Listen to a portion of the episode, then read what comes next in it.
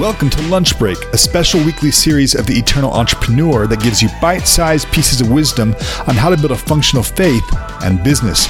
Each episode unpacks a short, actionable topic you can put into practice this week. Let's get into it. Well, hello and welcome back. Thank you for joining us for the Eternal Entrepreneur podcast. I am Pierce Brantley, co host of the show. So excited to have you back. So excited to be back. I don't know about you all, but I'm having a great start to the year.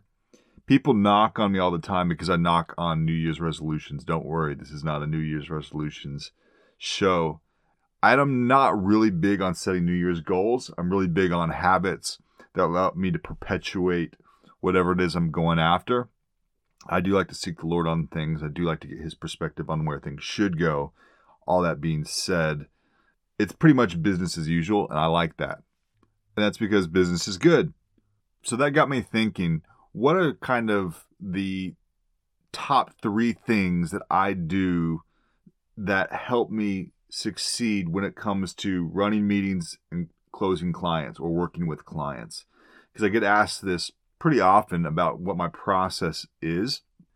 And there are a handful of what I call secret sort of techniques that I use that really do, I think, aid in the success of the things that I need to go accomplish. So these are my three tips for closing more clients, running more successful meetings, and really just being uh, a standout entrepreneur. You can apply this to a lot of different stuff.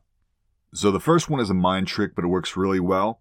I say this phrase, I typically say it a few times leading up to an engagement, leading up to a meeting. I just say, this may fail and that's okay.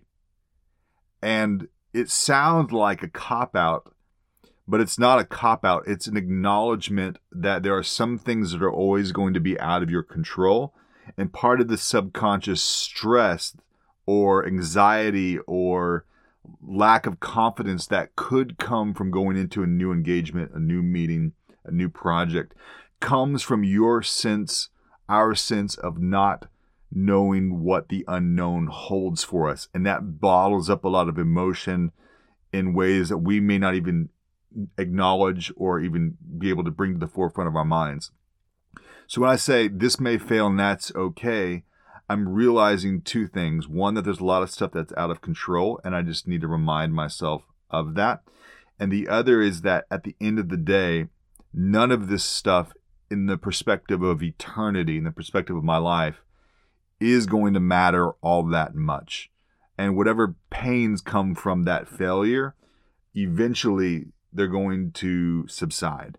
Nothing can be as short lived as God's grace on my life, or as long lived as God's grace on my life. So uh, when I say uh, this may fail and that's okay, it actually kind of has a reverse psychology effect because once I acknowledge that there are things that are outside of my control, it allows me to be a whole lot more present and a whole lot more at ease because I just have to be present to the moment and then whatever will be, will be. And this nicely leads into technique number two, which is to over prepare. So if I'm okay with things failing, looking at things in perspective of the long haul of eternity of my, the entirety of my life, all that being said, the next thing I then do is I over prepare uh, especially if you're in sales or if you're really good with people. And I'm not particularly, but let's say you, you are that person. There can be a temptation to lean on your talent and your acumen with people to see you through to the end. And then if something doesn't work out, it's really easy to say that, like, well, that just wasn't a successful connection, or you know we just didn't jive or it's all about the relationship and we just could tell this was a good one. Those are all cop outs those are all excuses. In any kind of business development role you should be able to work with people or work with projects work with scenarios that don't necessarily fully align with your own personality or even to a certain extent the thing that you would love to do most in business that your business should do. Now, obviously, there's contingencies on all of that. Uh, you have to stay in your lane with business. That's a, well, the whole other conversation. But point being, you're not always going to work with everyone you want to work with, and Moreover, the onus on something being successful again should you should take the full burden of that assuming that it's a healthy win-win relationship that could come up. So one of my favorite stories of what appears like being overpreparedness, but it's actually just being prepared, is the comedian Dana Carvey. Uh, he's the the Wayne's World Wayne's World guy, and uh, amongst a lot of other things, I love him. He's really funny. But this uh, this fantastic story about his process, about him going on to the Tonight Show, and uh, as the story goes, for his little like 15 10 minute segment of him talking to the host in the chair, you know, off to the side, he had 60 pages. Not one, not six, not 20, not 50, 60 pages of dialogue pre scripted and organized for the host. And then they workshopped that and workshop that and workshop that and workshop that and cut it down to like one page or two pages worth of content. And he, but he had all of that extra stuff there in the bag in case he needed it. And to some, that may seem like um, over preparing or maybe even like uh, a bit of like neuroticism we need to raise the standard though i think in what it means to be prepared being prepared means being able to add value and be able to plan for contingency in meetings with clients when you're speaking whatever scenario you're in and if we are very intuitive type business leaders our impetus is to kind of sort of lean on that intuition which only gets us so far and the business leaders that are prepared are going to be the business leaders that ultimately succeed. And that means doing more than just relying on your talent. Dana Carvey was an extremely talented, is an extremely talented comedian. He's a legacy now at this point. But that didn't stop him from taking 60 pages of dialogue and note, boiling it down to two so that a conversation feels natural for five to 10 minutes. Uh, and if you think like, well, that's just an example of a really high performer of, or you know, uh, a world class person, you're right. It is. One of the best pieces of advice I ever got for public speaking or for preparing for meetings is that for every minute of dialogue, every minute of speaking, you should have an hour of preparation. And as much as possible, I actually try to do that. So if I'm going to be speaking for 20 minutes uh, with a PowerPoint presentation, there is a good chance I'm going to have 20 hours of preparedness going into that, which is shocking to some people. But I speak really well. I have special language that typically articulates and motivates people in ways that I wouldn't if I just went in there and like, I'm an expert on this content. I know what I'm doing. Uh, I'll even craft my own stats and statistics. I'll do my own research.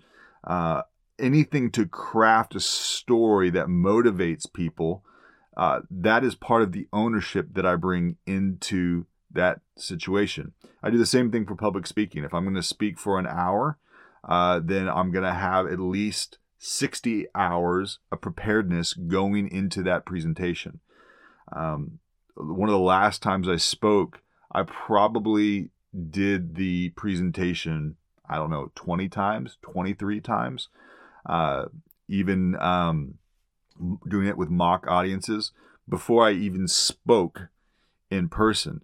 And the reason for that is because it allows you to be much more natural and it also also allows you to edit the content or the delivery that you're going to have. And so you can use this with meetings, you can use it with public speaking, you can use it with presentations, you can use it with meeting with a high profile client.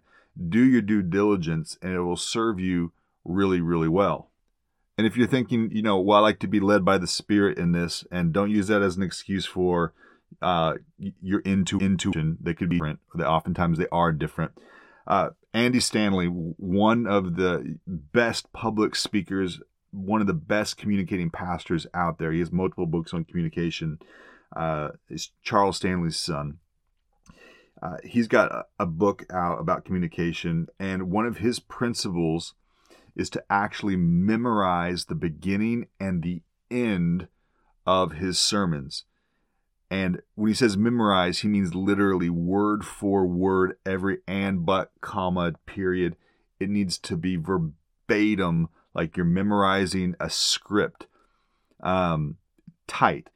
And what's what I think is interesting about that process is that the inclination, the temptation would be to say, oh, you're sucking all the room out for the Holy Spirit to speak through you if you're memorizing everything.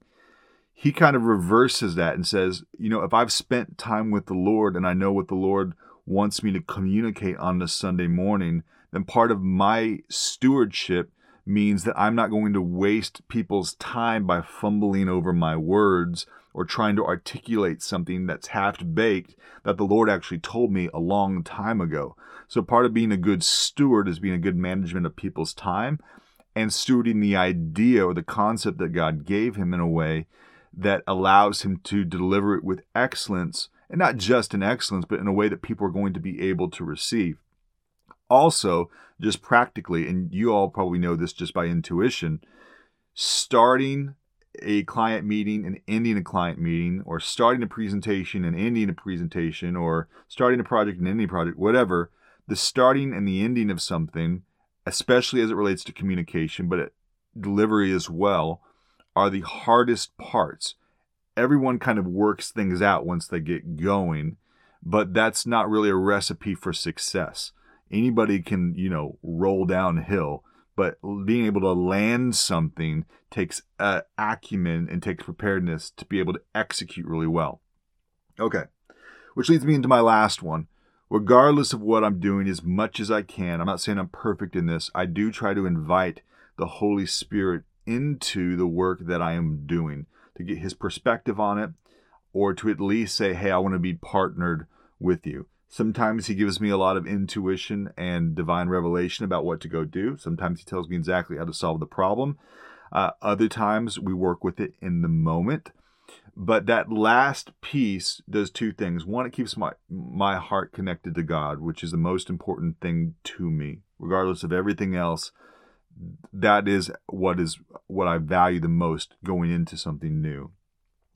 And then secondly, it gives me confidence because I know if I am moving things through him, even if the definition of success success changes, I know that God works all things towards the good, and I know that his kingdom is being built, and I know that things are going from glory to glory. So by leaning into that, even though it may look different than what I expected, what I do know is that it is towards the ultimate good. And that gives me a lot of peace and self confidence because he is the one sort of nuancing out, being the potter against the clay of the situation. So, those are my three uh, techniques to have better meetings, give better presentations, and uh, close more clients.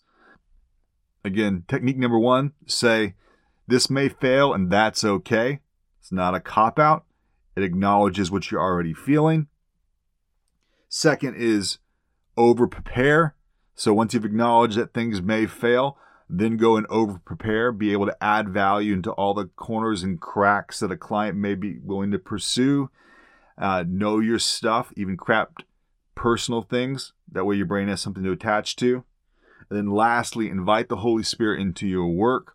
That way you're aligned with Him. All things are working towards the good. You're aware of what He's doing, and you have confidence in that relationship with God. All right, my friends, have a fantastic week, and don't forget to think eternally. Thank you for listening. If you enjoyed the show, do me a favor and leave a quick review. When you do, it helps other entrepreneurs find this content and benefit from it too. See you next week.